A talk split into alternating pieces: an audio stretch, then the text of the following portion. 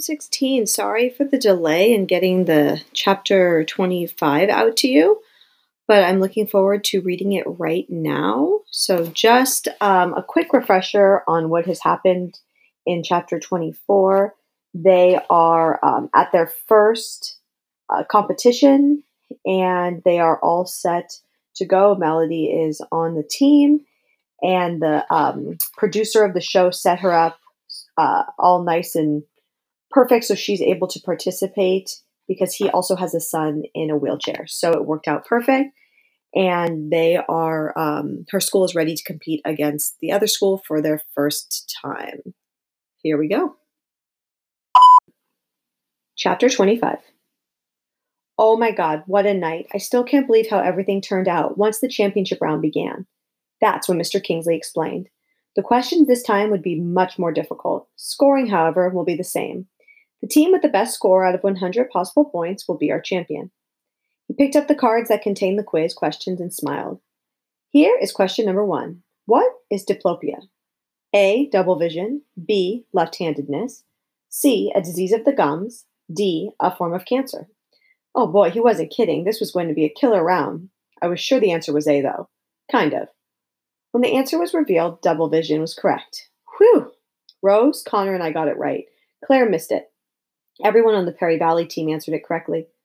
The score was three to four. Number two, Mr. Kingsley said. Who is the composer of Rhapsody in Blue? A. Mozart. B. Gershwin. C. Copland. D. Beethoven. Bing, bing, bing, bing. Thanks to my parents and Mrs. V, that was a little easier. I pushed the button for B. One person on the Perry Valley team got it wrong, and Claire messed up as well. That made the score six to seven, with Perry Valley ahead. Everybody could feel the tension. The next 20 questions covered things like lions in the jungle, gravity in space, authors of famous books, and math. Some of those I even got right. Bing, bing, bing, bing.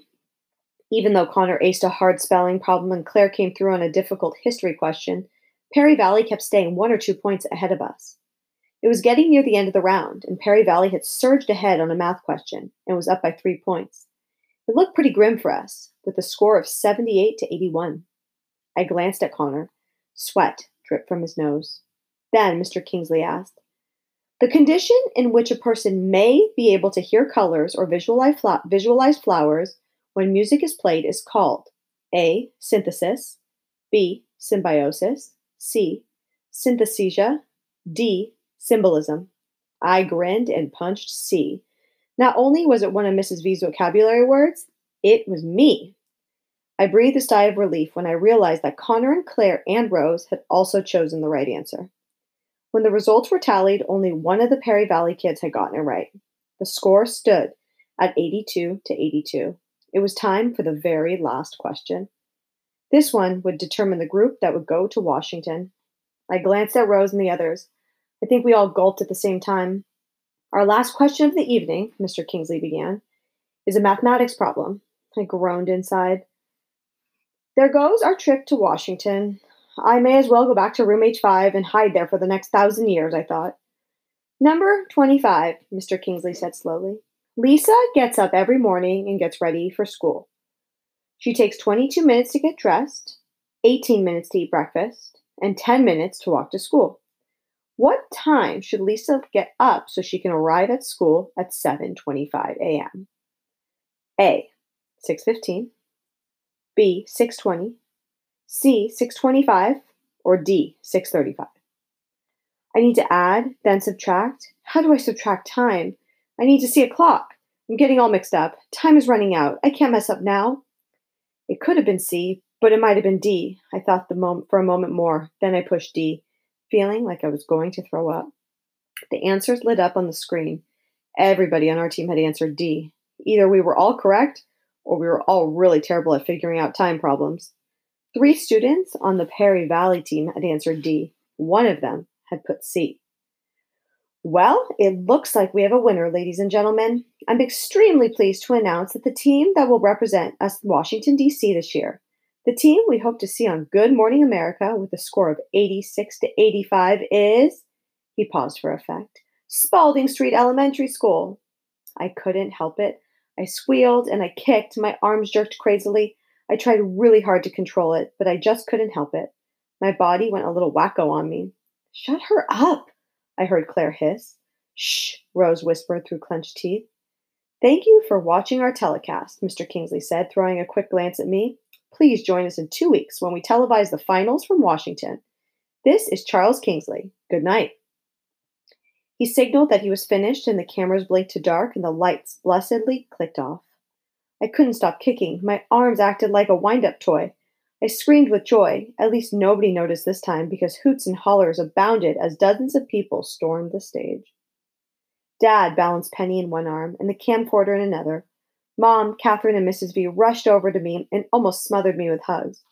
Mrs. V tried to look as if she weren't surprised, but her grin seemed to be permanently attached. Mr. Dimming, the alternates, and all the parents of the rest of the kids on the team cheered and jumped and patted one another on the back. One of the parents streamed confetti over us. Balloons appeared from nowhere. Somebody in the studio turned the speakers up loud and played the song Celebration. People started to dance. It seemed as if a million pictures were taken. Amazingly, lots were being taken of me. I did my best to stay calm and relax. Smile, Melody, called a guy with a baseball cap. Click, flash. Could somebody sit her up a little to straighten her in her chair? Click, flash. Get a picture of the kid in the wheelchair. I think the guy was a reporter. Click, flash.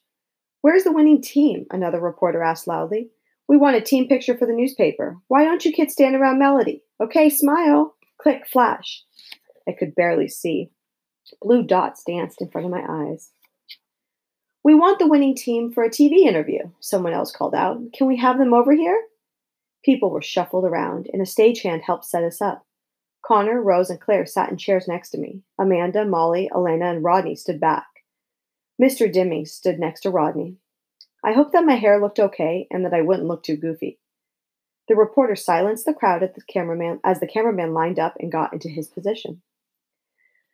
Good evening. This is Elizabeth Ochoa of Channel 6 News. I'm here in our studio as we speak to students from Spaulding Street Elementary School, victorious members of the winning team of the Whiz Kids competition held here tonight. There are eight of the brightest young people in our community who buzzed their way to victory tonight. Let's meet them. We'll start with the alternates in the back row, the youngsters who will fill in should one of the team members not be able to participate. Please tell me your name and ages, she asked as she put the microphone in front of each student. Amanda Firestone, age 11. Molly North, age 11. Elena Rodriguez, age 12. Rodney Mosel, age 11 and a half. That got a laugh. Miss Ochoa continued, and seated in front of me is the championship team. Please tell me your names as well. My name is Claire Wilson, and I'm 11, and I got more right than anybody else on my team. Well, good for you, Miss Ochoa said. I know you studied hard for this. The reporters moved quickly to Rose. And you are? Rose Spencer, age 11, Rose said, sounding shy. What stands out for you this evening? The reporter asked. I was on last year's team and we lost by only a few points, so it's really exciting to win this time. I'm very proud of our team. Rose was beaming. Great answer, and we're proud of you as well, Miss Ochoa said. And now to this tall young man. Your name, sir? she asked Connor. Connor Bates. Hi, Mom. Connor spoke loudly into the mic. Do you remember the hardest question you were given tonight? The reporter asked him. Ah, I thought all the questions were super easy, Connor said with a grin.